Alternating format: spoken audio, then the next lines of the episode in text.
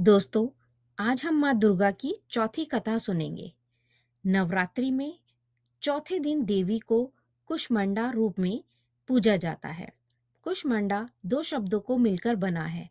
कुसुम मतलब फूलों के समान हँसी और अंडा का अर्थ है ब्रह्मांड। अर्थात वो देवी जिन्होंने अपनी फूलों सी मंद मुस्कान से पूरे ब्रह्मांड को अपने गर्भ में उत्पन्न किया है।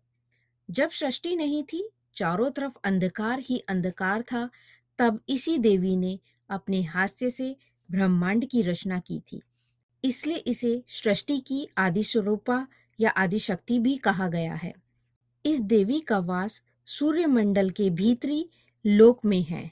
सूर्य लोक में रहने की शक्ति की क्षमता केवल इन्हीं में है, इसलिए इनके शरीर की कांति और प्रभा सूर्य की भांति है। इनके ही तेज से दशों दिशाएँ अलौकिक हैं। ब्रह्मांड की सभी वस्तुओं और प्राणियों में इन्हीं का तेज व्याप्त है। पवित्र मन से नवरात्रि के चौथे दिन इस देवी की पूजा आराधना करनी चाहिए। इससे भक्तों के रोगों और शोक का नाश होता है तथा उसे आयु, यश, बल और आरोग्य प्राप्त होता है।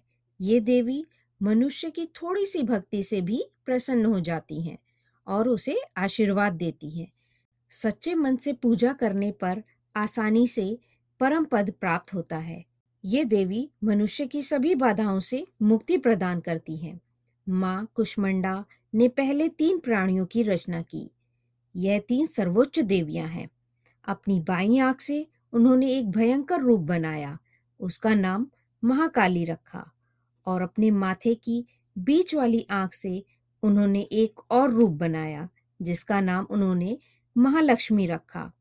फिर उन्होंने दाई आँख से एक मुस्कुराता हुआ रूप बनाया, जिसका नाम उन्होंने सरस्वती रखा। यह देवी बहुत दयालु स्वरूप है और भक्तों को इनकी उपासना के लिए सदैव तत्पर रहना चाहिए। तो दोस्तों, यह कहानी हम यहीं समाप्त करते हैं। फिर मिलते हैं माँ की पांचवी कहानी में माँ के नए स्वरूप के साथ।